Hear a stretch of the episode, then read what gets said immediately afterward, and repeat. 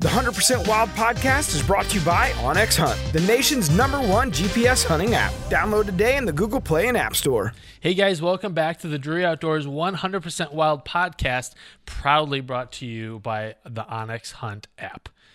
Which, Very proud. That's a new development. Man. Yeah, yeah, we're, we're, really excited to have those guys on. We we really got to know them uh, July or August last yeah. year, and it's just been kind of an ongoing relationship and we're proud to have them on board. Yeah they've been very helpful with the you know the inception of deercast. You know we, we had been working on but we had some questions and just mark you know how to market and, and strategies and technology and they've been very helpful to us and we've really struck up a friendship over the last you know year almost. And so it's been it's been good man. They've been really uh, really helpful and we're excited to go on down the road with them as a full partner here. And i'm hoping to not lose so many trail cameras because of their app. So you're setting the waypoints? uh huh. Because I'm down two from last season because I did not set the waypoints on the map, and I'm like a squirrel trying to find an acorn that he buried and can't yeah. remember where it was. Now. I can relate to that. it's like I wonder how many trail cams are out there just sitting forgotten well, in the you, world. You know, you hope you you stumble back across it one day and you're like, oh man, I had this right. giant two years ago. Yeah, and then it's like a time capsule opening up and see what was on it. Yeah, that's right. So can we clear something up? Kind of out of the gate here, it's kind of about my reputation around the studio. Well, uh, well, I, I, think I know where you're going with this, and I don't think you're going to be able to clear it up. But go ahead. so, so I have just in the past day earned the reputation as well. Let me start off. There are two things I really enjoy in life. One is pickles. Okay. The other is stealing. well, so I feel like because of those two things, I like my reputation is besmirched now because people think I'm a thief. You're a pickle thief. Let's be honest. Pretty much. There's no way around it. I found out about this today. You know, Joe, our our our longtime employee here, had a brand new jar of pickles in the fridge in the break room. Brand new. And somebody went in and literally ate almost all of them in like a day. Mm-hmm. And Joe did a little homework and he found out that it was Tim and there's nothing worse than a thief, especially a pickle thief, because they're like like they give them away at the store. Tim made up for there's it. No, he, he no got value. me some pickles. Yeah, well, Joe, don't go so easy on him. I did. I did replenish the pickles. I th- so we were saying goodbye to our buddy Trevor last week, who left us for other pastures, and uh, we had a party, and I thought they were leftover condiments. Whatever. It's like eating someone's ketchup packets. Not really, not at all. Actually, you can say whatever you want. You're a thief. I'm a pickle thief. so, so to kind of set up to frame up this show, um, I got a, so I, I I get to read through all the posts on Deercast and we get a lot of stuff that we just don't have the capacity to publish because we're yeah. publishing just a few things a, a, day. A lot of fan shares that it, don't exactly. get shared because we just can't keep user content. We're hopefully going to change that here in this next generation of the app. Like, are you teasing a I am new teasing, app feature? I am teasing. Like, realistically, there's our news feed and you know you've seen if you get the latest version of the app that it's kind of been divided out but there's there's a fan share feed and here in gen 2 we're going to be taking that to another level and and not to say every single piece of content but majority of the mm-hmm. content we're still vetting it and still making sure that it kind of follows our rules and guidelines yep. and is pc to an extent but um almost all of it's going to go into that fan share, which is pretty cool. I mean, it's it's literally a social media site for hunters. It's something a lot of people have asked for, yeah. and, and a lot of people want their fan shares shared. And uh, and as it is right now, we just we can't get to it. But uh, Deercast Gen two, it's coming. Yeah. So we got a uh, a message from Josh Harris, who is out of Mississippi, and he asked a pretty legit question. He's like, I don't see a whole lot of people of color on Deercast. Josh is black and he was he posted a great turkey picture which actually the day before well when I saw that image, when I saw his turkey picture, I said we need to post this on social. We need to run with this. And and I wanted to get back to Josh because I feel like in our our society is so polarized right now, we don't have enough conversations. And it's hard to you know shoot emails back and forth. So I just sent Josh a message said, "Hey, hey, would love to talk with you about about your concern." So we had a great conversation later that day, and uh, he agreed to come on the podcast and talk a little bit more about minorities in the outdoors. And so, Josh Harris from Mississippi, welcome to the 100% Wild podcast. Brought to you by OnX. yes. How's it going, Josh? All right, all right. How you how how you guys doing today? We're good, man. We appreciate you jumping on board. You know, before we before we started the podcast, I briefly mentioned uh, to you there, you know, as we were chit chatting in the introduction, that you know, from time to time over the past fifteen years, I have gotten a few emails about this very topic, and you know, it's always you know, I always reply to them. There's not much to say because they're dead on. I mean, really, it's there's not many people of color. And back in the day, I know Mossy Oak uh, was partnered up with a couple guys that I don't remember the name. I know one of the names was Bub, and mm-hmm. I forget what his brother's name was. And we were only reason I remember him is because we were always in camp with him down there in Mississippi when okay. we were doing dream season and the, catch dream hunts and stuff. And and nice as could be. And then here lately, of the last couple years, I know, for instance, like um, it's Halo Outdoors. I think it's Henry and Lakeisha Woodard. I think, mm-hmm. and then Josh Carney, the son of the South. Like, but other than that, and they're they're do a lot of uh, digital content, you sure. know, social media, and you know, other than that, you really don't see many people of color. It's not just many black people, but Latin or otherwise. You just really don't see that in our industry, and it's you know, you're dead on. It's a real deficit as far as representing, you know, the your lifestyle, really. Right. Yeah. Yeah, only one that currently um, that I can think of is would be uh, Trent Cole. Oh, uh, uh, linebacker yeah. with I think yep. Philadelphia Eagles. Um, and I, have watched his show, uh, you know, a little bit here and there, but um, now, you know, the way society is moving toward, you know, uh, streaming and social media mm-hmm. and YouTube and things that uh, YouTube is actually, I mean, if I have a few minutes at work or you know I'm lunch or whatever, you know, I'll check out a quick video here or there, but you know, the, the days of you know going home and sitting on the couch and you know actually being able to, to spend 30 minutes to a 30 minutes to two hours watching television. It's a commitment. Those days just don't work for me. Don't work for many people, hardly. Right. And I should have I shouldn't have forgot about Trent because hell, we we we know Trent really well. We're friends with him. I that was oversight on my part, but yeah, he's probably the most well known as far as a TV show goes. Mm-hmm. Uh, all the rest, I was thinking, were all digital, sure. really. So sure. you're you're dead on. Yeah. So the yeah. the purpose in having Josh on was to get another perspective on what what is it going to take to increase minority representation in in the outdoor industry and in and in hunting in general. And I've I, I wrote a piece. I actually sent it along to uh, to Josh. I wrote it a few years back. We republished it on DeerCast called "On Race and Future Proofing Our Hunting Heritage." And the premise is like if we are serious about our our hunting heritage and securing it for the future, we have to have a big tent approach. So I sent that along to Josh. He got a chance to to read it, but um, but I really think that's kind of where we're at. Like we need to be able to have these these conversations, and we need to be focused on bringing as many people in, making them feel as welcome as possible. So, Josh, just kind of first blush, what are your thoughts on how we how we uh, approach that?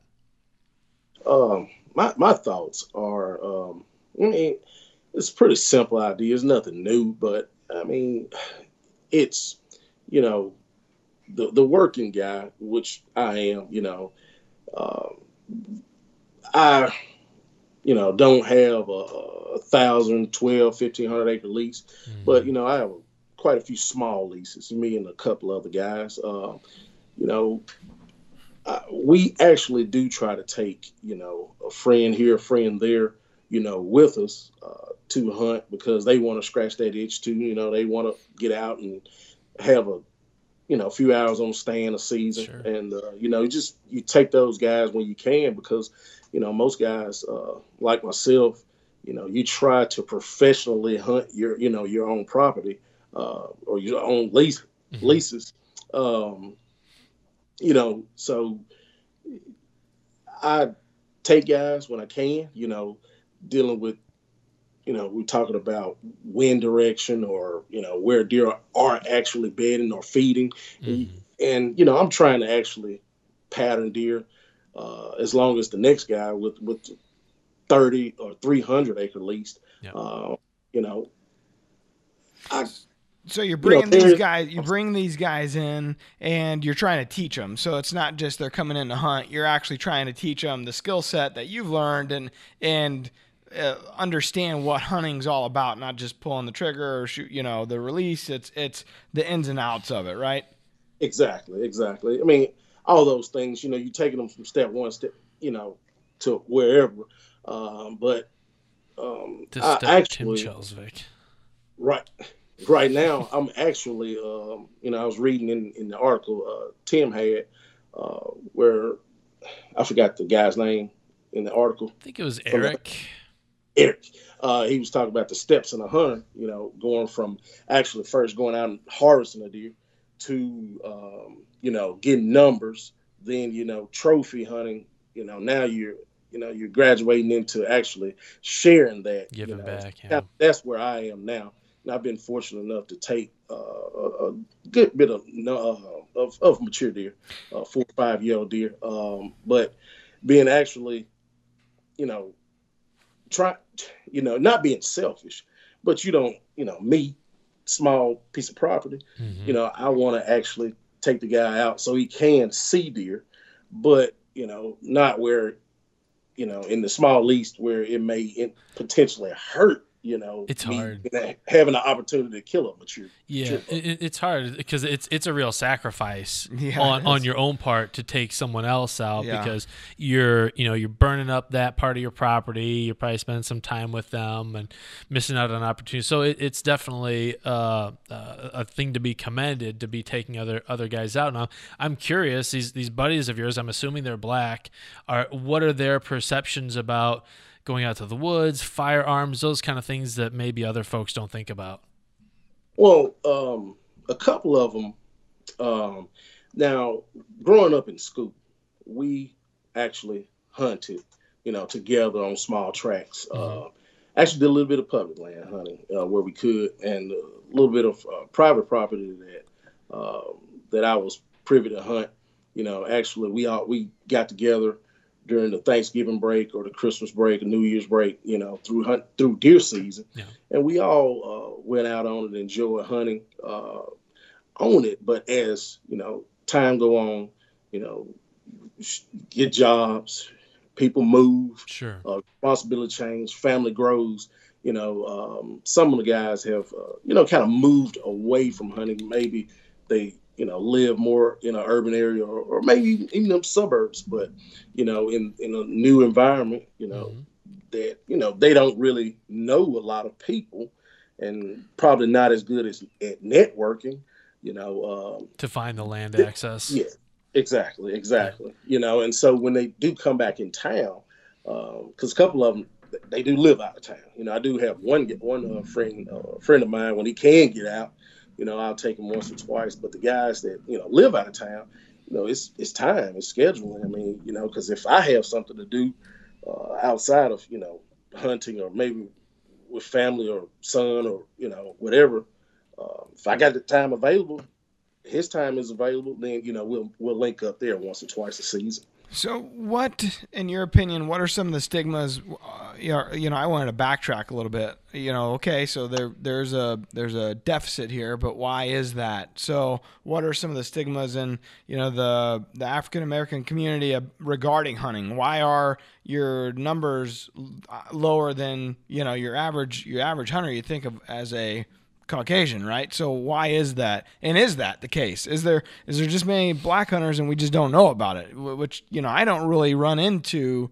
that honestly. Like I, I can't think of more than a handful of times that I've seen a person of color hunting. But we're right here, dead in the Midwest, so that's part of it too. You go south, I'm sure it's different. You go down to Texas, I'm sure you see a lot of Latin you know hunters, and so you know what's the stigma behind hunting in general, in your opinion? Um well, it's not really a stigma. I, I, can tell you one thing. I did learn this. Now, my family, um, you know, I have one uncle that hunts. I mean, you, are talking about out of um, on my mother's side, she had uh, eight siblings. Uh, my dad's side, he had three. He, he has three. Uh, so, um, you know, I have one uncle. You know, out of I mean, fifty grandchildren you know, on one side, and the other side, 20. Um, my my uncle, he actually married uh, into our, our family. He, he's he's my mom's twin sister's uh, husband, and uh, he actually started me into hunting. But you know, I would think about you know the guys that I went to school with, or the other kids in the neighborhood, mm-hmm. just talking about growing up. Um, you know, maybe five, six out of you know, couple hundred, a couple hundred children actually hunted. Uh, but it's not really a, a, I mean, it, minorities don't look at hunting in a bad light or anything.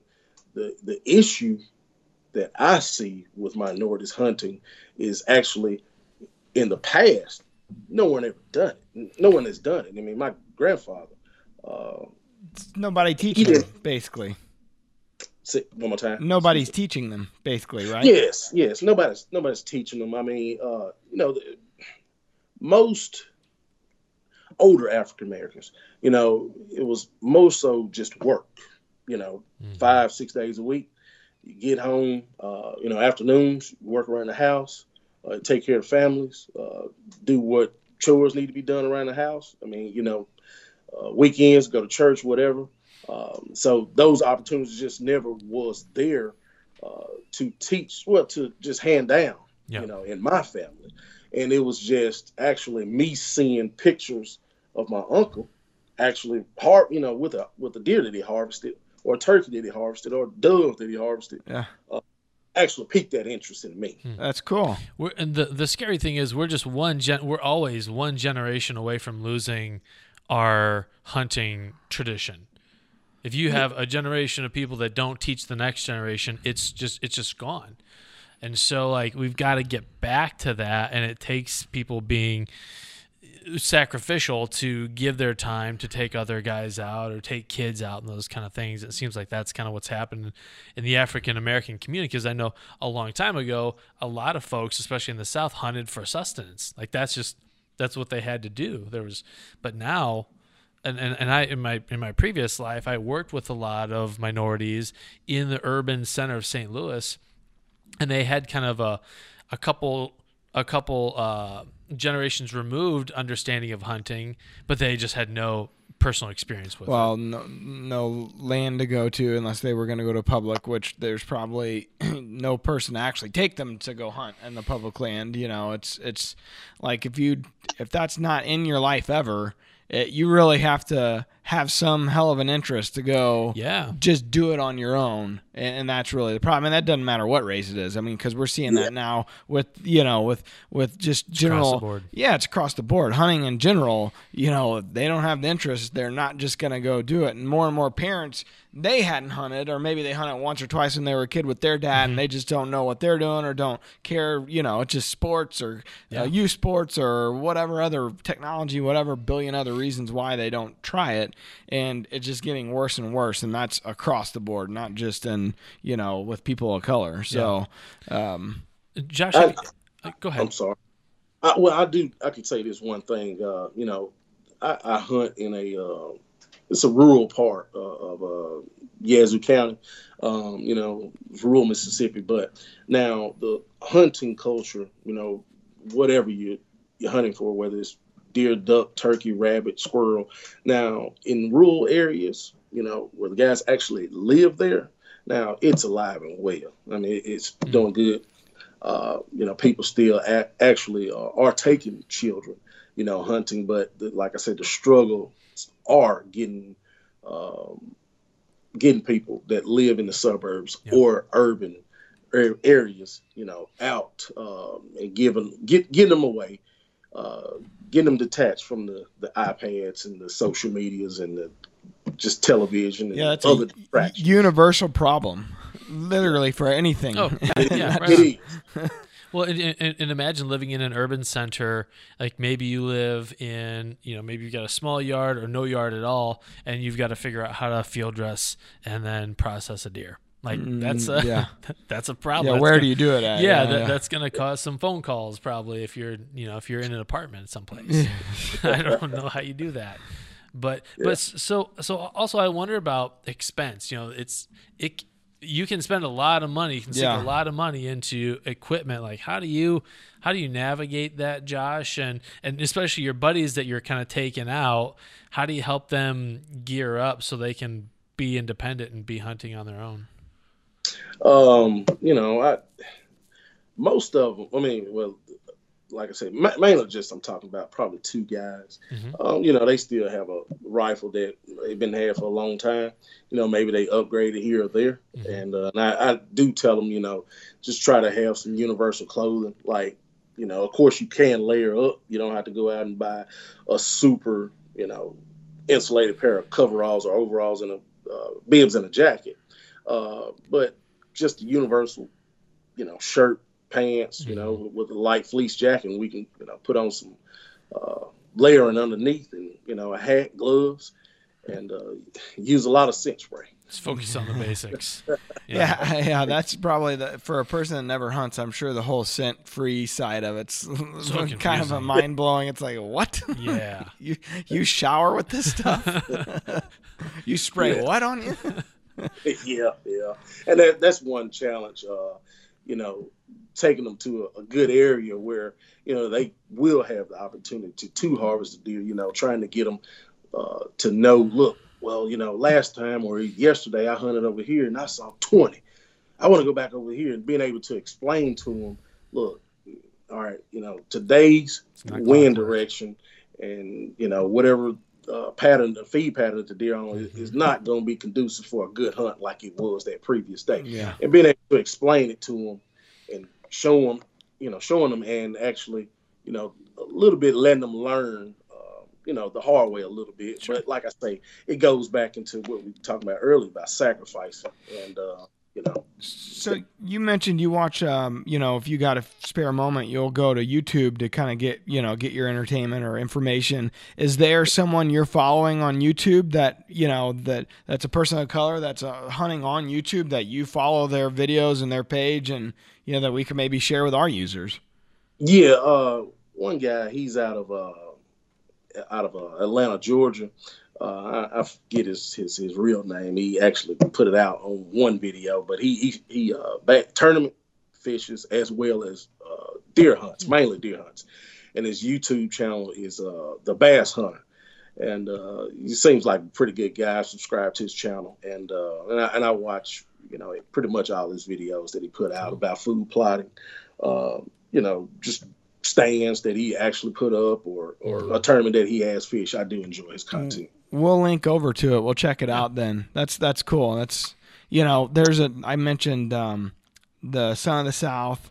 He's a great one to follow on like Instagram or Facebook. This guy's his story is amazing. I, frankly, I've been thinking about it. We should have him on the podcast. Maybe marry his sure. podcast yeah. with with Josh is here because he he was shot while hunting by accident oh, by his father I think they were turkey hunting, and he's a he's in a wheelchair. Wow. And um, he's got the most amazing natural voice. So we met him at NWTF a few mm-hmm. years ago, and and uh, since then he's kind of started to make somewhat of a career out of it in the in the outdoor industry. And his story is simply amazing, and the drive and determination he has to go hunting even mm-hmm. after what happened to yeah, him. I can't imagine. It, it, it's pretty cool, and and so he's a good one to follow. Of course, Trent Trent Green or uh, Trent Cole rather, and then. Um, this Halo Outdoors. That that's another really solid one to follow on on social media that I've noticed. It's kind of the cool thing about digital media is that it's spread out. It's there's more access, and so you can get a, a diverse. yeah, because let's be honest. I mean, TV, especially for hunting, uh, other than Pursuit, you know, is on that basic tier package for most people if you got Dish or Direct. But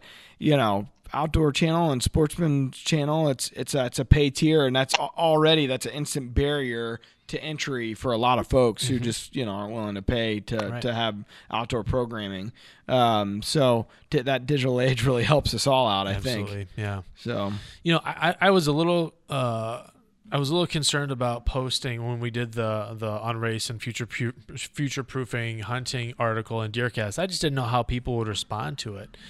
And on the whole, like it was 90, pretty good. Ninety-eight percent of the comments were positive. I saw, there I saw one guy was kind of a jack off about there, it, but yeah, there was one guy and uh, and a bunch of other folks jumped on him uh, for saying what he did. But I'm curious, Josh, have you experienced any kind of bias or prejudice as, or as you've been hunting? Call it like it is racism. Yeah, you know, uh, while you're out hunting or going hunting or from other hunters in general. No, I mean I haven't. I mean, I haven't. I mean, it's just, but really, it just goes to uh, goes about you know how or the type of people that you surround mm-hmm. yourself with. Agreed. Uh, but you know, as far as the guys that I've been around, I surround myself with, no, no, no. I, I haven't. I can't speak of it, but like I said, another guy probably can. You, sure. you know, there's probably you know plenty of those guys out there in small town Midwest that are that have that in them. But for the most part, and maybe it's same same situation. The people that I'm surrounded by would never ever think about that. Mm-hmm. You know, would never would welcome a hunter of any color. A hunter's a hunter. Yeah. You sit down at a campfire at the end of a hunt and talk about your hunt, it's a pretty Skin universal. It's a pretty universal conversation that's being had. You know, so you could bond yeah. over that anytime. Oh yeah, yeah. Uh, like like I say, you know, as far as uh, um, well, now we, you know, in in the in the little small camp that I'm that I'm in right now, we don't have any any other races in it. Not.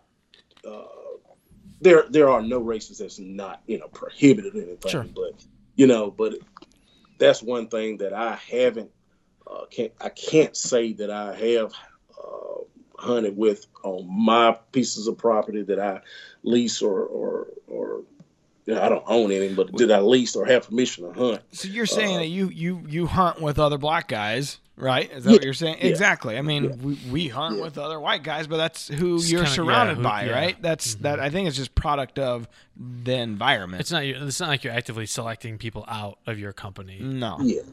But as far as the what I was getting at was the, the neighboring properties that surround uh, the surround the, the leases and the properties uh, in our camp.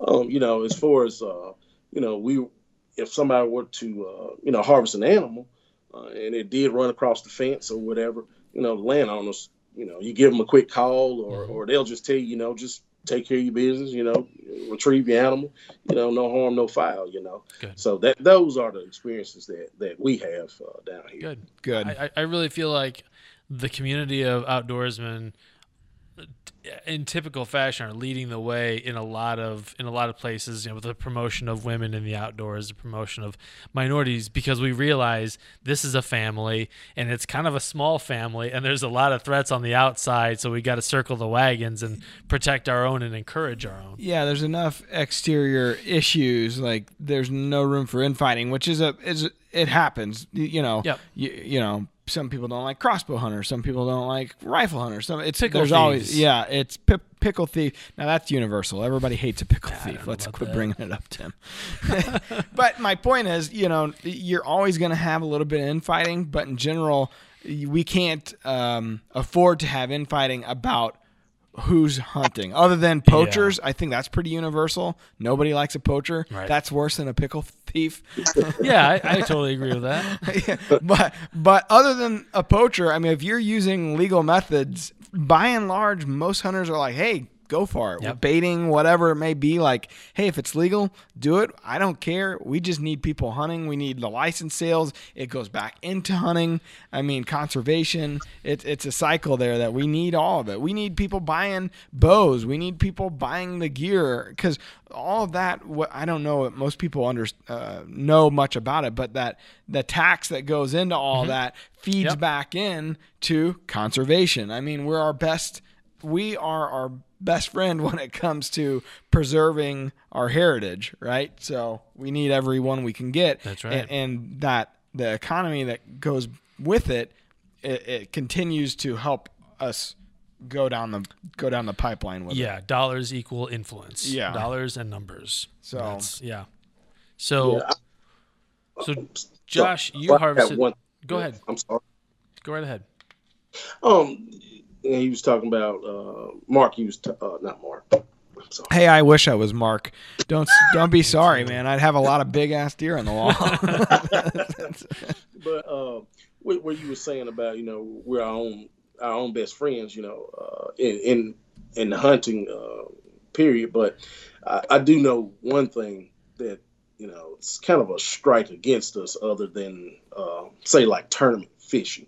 I, I, tournament fish, bass fish mm-hmm. uh, here and there. But I do know one thing that helps out bass fishing is, you know, now with these these bass fishing leagues with the uh, BASS or the mm-hmm. FLW, uh, college fishing, you know, yeah. and high school teams. You know, wrap boats, thing. wrap trucks.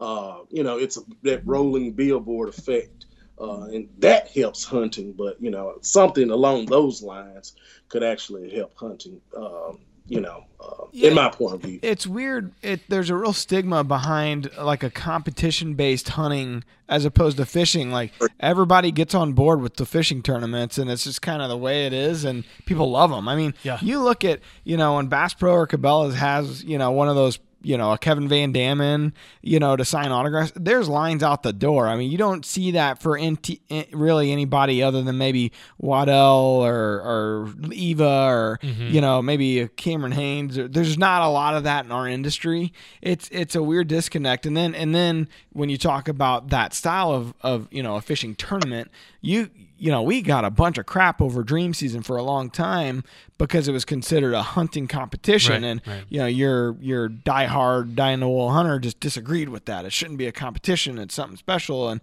and it really wasn't even a competition of biggest deer. It was experiences. And I don't know why that's there, but that's definitely something that, I mean, I agree with you. Like, you know, there, there's, um, uh, was it, uh, hunt, uh, quest hunt? Quest Hunt Co. Yeah, Quest Hunt Co. and the, the down in uh, Springfield, Missouri area, and they got a hunting competition, and and they started it last year, and it, it went over like gangbusters, and like mm-hmm. there were it was different states, yeah, a competition in each state. That sure. They were like four or five states. It's like a big buck contest yeah, on a larger and, scale. And, geez, they were giving away like side by sides and you know muddy blinds. It was like a huge. It was the I forget how you know how many couple hundred thousand dollars mm-hmm. worth of prizes they gave away and went over like gangbusters. And and we're gonna do something with those guys and maybe down the road there's something in Deercast sure. in regards to that because at the end of the day, like back long time ago, back when you still had to check your deer in, physically check it in. Mm-hmm the bragging board there yeah, at, totally. at, at, the check-in station was the, the bomb. It was the place to be. Like your picture up on that wall. Hey, you made it. Mm-hmm. you know yeah, the mean? Polaroids up there. Yeah, totally. So you know it was okay then, but it's not really now for TV purposes. It's a weird. It's a weird disconnect. People are becoming more and more, and this is like a topic for another time. But I think our culture is so disconnected from the process of death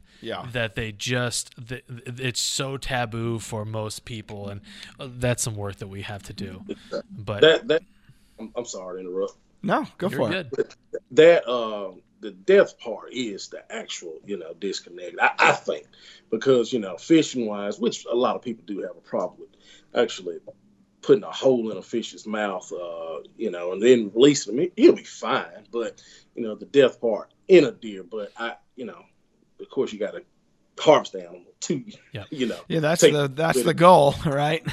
Mm-hmm. exactly. But uh, you know, the critical mass, you you guys critical mass show. Uh, yeah. And the and the way you guys film it and produce it, I mean, I, I think that's actually you know real good as far as the challenging aspect of getting it all on camera, the scouting, yeah. food plots, you know, and everything. Because uh, me, me myself, I, I try every once in a while I try, make an attempt, uh, poorly I might add, to video. It's uh, tough.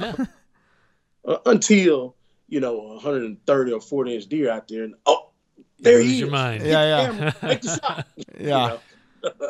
so yeah. well. That, that, yeah, critical mass is a, an interesting kind of case study too, because people, by and large, they had a problem with the game inside the game there. Like the hunting, I, I think they, they just wanted more hunting. Mm-hmm. They wanted to get rid of the archery tag part. They didn't. They didn't. You know, it was the most expensive thing we've ever produced, and it just didn't translate. And that game is super fun. Oh yeah. You know, our point was trying to introduce new people to the sport, right? And and we're trying, like it was it was a reach, but if we continue to do the same thing over and over, that's not working. Obviously, it's not working. Our numbers are declining. Mm-hmm. So we tried to make it fun yep. and different and cool for someone that might be on the fence or didn't care to hunt. Hey, they they started watching for the other reasons, and then mm-hmm. they saw the hunting. But at also at the end of the day, the, the network's demographic is what it is, and right. and it's not necessarily that they had a new customer for us to reach those eyeballs. So it was a you know it was a, a, it was a risk. It was a risk, and it didn't it just didn't translate the way I, you know any of us had hoped. But you know if you don't take risks, what you know what are we gonna have? Thirty seasons of dream season? That's not really that's not really doing anybody injustice either. So yeah, yeah, we have to. Demographics are changing, the communication methods are changing. We have to be willing to change also. Yeah. So it's just the way it is. So speaking of change, the the latest addition to the show, the wildlife words. You guys ready for this week's wildlife words? I hope you're ready for this, Josh, because every week he says something crazy that I have no idea what it stands for and and no idea. And I cheated this week. I actually looked up the words. There you go. But I guarantee I won't remember what each one. Every time I look at them, I'm like, that means what? So it's a test of Matt Drury's short-term memory. It's really. bad. Damn college. so this week's wildlife word is crop. And this is not the agricultural version of crop. Spelled the same way. Spelled the same way. Yep. And you guys, uh, Josh just killed a great turkey down there in Mississippi. I know turkey season is about to open up here for us, but uh, but the crop is the thinly lined sac used for storage of food before digestion in birds. And as turkey hunters, we kill a bird, and a lot of times we want to know what their patterns are, what they're eating. So you slice that crop open and see what's in there. Hmm. Food sack. Any pickles in there? what is that supposed to mean? Is that like a joke or something? have you guys ever have no, you guys I've ever n- sliced open a crop on a turkey? Uh yeah, on a turkey, yeah, yeah absolutely. Yeah. What else did you think I was talking about? Well, I, I don't know where you're going. Dexter. A crop on a robin. How about you, Josh? I actually did it uh, uh, on, on, that turkey that I harvested. Uh-huh. Uh, posted uh posted on Deer on Deercast. Mm-hmm. Uh, I I've been looking for whatever leaf or plant that was that that turkey was full of, his crop was full of, and I hadn't found it. I don't know. huh, mystery, mystery food. Yeah, I, have actually yeah been looking for that, but uh, but yeah, that that that that hunt, um, I forgot to go into that, but that hunt on that bird, I mean, I put a quick, you know, I typed up a quick story on it, but it was basically just that quick. Um, I actually fished a tournament the previous day, and uh, didn't I didn't you know want to get up necessarily that early to go out at no five, you know, a, to hunt that next. Come on, Josh. like, well, I'll just sleep in, and you know, eight o'clock, eight thirty. You know, I go out and listen and see what I can do, and I end up uh, getting pull arriving at camp about nine thirty, and I took the time. Uh, had a, had a biscuit from the quick stop up the street, mm-hmm. bottle of water, uh, put my vest on, got everything, put my snake boots on, ready to go. Parked maybe 200 yards um, from where I actually harvested the bird. Started walking, blew a crow call a few minutes, never heard anything. Got right to where I actually sat and shot the bird, blew the crow call, didn't hear anything. But I know over the years, you know, they strut in this area. Mm-hmm. I was like, well, I'll just put my decoy out. I'll put my uh, my turkey my turkey chair out, and I'll sit here and you know call a little while. So I was in the process of actually I put my decoy out about 10, 15 yards in front of me to my right, and I was like, well, I just pull out my friction call here, and, and I cluck a little bit, and few soft yeps, see if I can make anything happen. And you know, you always hear and you always want to be ready. If he goes, mm-hmm. you need to be ready. And I was not ready. and uh, I did set my, my, my seat up. Anyway, I made a club, and I mean, he hammered right over a ridge and uh, right in the bottom. I mean, he could not have been no more than 90 to 100 yards away. So I ran back the other 10, 15 yards, and uh, now I just bought a new shotgun and it's camouflaged.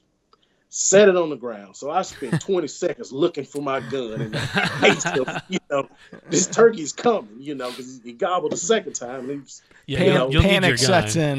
yeah, it gets strangled. So I'm right. looking, I'm like, close. where's my gun? So I finally catch sight of it, sitting right behind the chair on the ground. Grabbed it.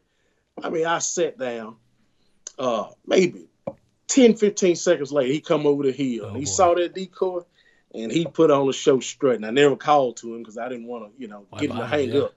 He come right in, uh, about 35 yards, uh, and, and I wanted to call, but I didn't. He, he strutted around. I could hear him spitting drum, and he worked his way about 25 yards.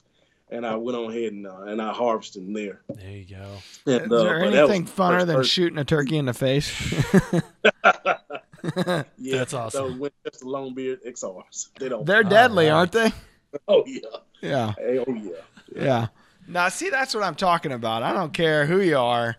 You could sit around and tell hunting stories all day, and, and totally. everybody yep. can relate to that. yeah, yeah. It's it's a common thread. That's it, it, it, it, and it's such a leveler of playing fields. Yeah, like we're all hunters. That's we all cool. yeah. can lose a gun for 20 seconds in the panic or trail cameras yeah. or whatever. Yeah, we all have donated stuff to the woods before. Yeah. I'm glad you found your gun though, man. It'd been a very different story otherwise. well, cool. Yeah, Josh, thank you so much for joining us, taking the time, and just being willing to have the conversation. We really appreciate it. Oh yeah, thank you guys. Yeah, we appreciate you, buddy. Good luck, and uh, we also appreciate you being in DeerCast, and hopefully we continue to have a good product there that that helps you and, and anybody out there hunting. That's yeah. the point. Yeah, and hopefully you are signed up for the farm giveaway because that's going like gangbusters right now. This month we're giving away a Groundbreaker three from RTP. It's like seventy five hundred dollar giveaway, yeah. and it's like it does everything. It does. haul, haul, it behind a, an ATV or a tractor, but it'll break the ground, put the seed in, and pack it back down. It's like a one stop shop for putting in a food and, plot. And they, it can come with a wheel kit. The reason reason why they're giving away this one particularly, it can come with a wheel kit, so you could pull it with a side by side or you know something something like that. Yep. Uh, that so you don't necessarily have to have a tractor. That's yeah. the the cool part there.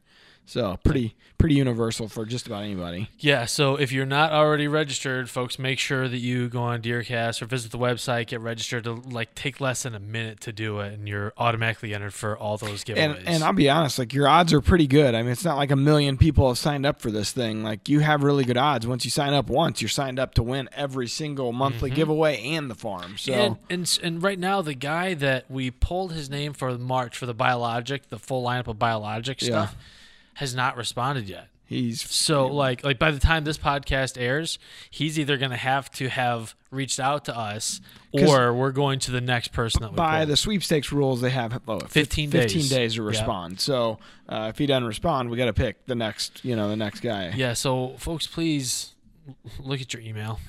That's all we have. It's gonna suck. To... Like if this guy does not do that, and he like day sixteen opens up his email and sees that he could have yeah. won, that's yeah not good. Well, it happens. Yeah, check your emails. All right. Well, I appreciate the uh, the conversation, Josh. I think that does it for this episode of the onX Hunt 100% Wild uh, podcast by Drury Outdoors, and uh, I'm excited. Turkey season's here. A lot of a lot of people are killing birds. Like Josh, I haven't been out yet. You went out with your daughter. That's we probably need to save that for another podcast. Let's do it. Yeah, tune in next week to find out how the youth hunt went. All right. Thank you, everybody, for listening and watching. Until next time, safe hunting, identify those targets. Peace out. See ya.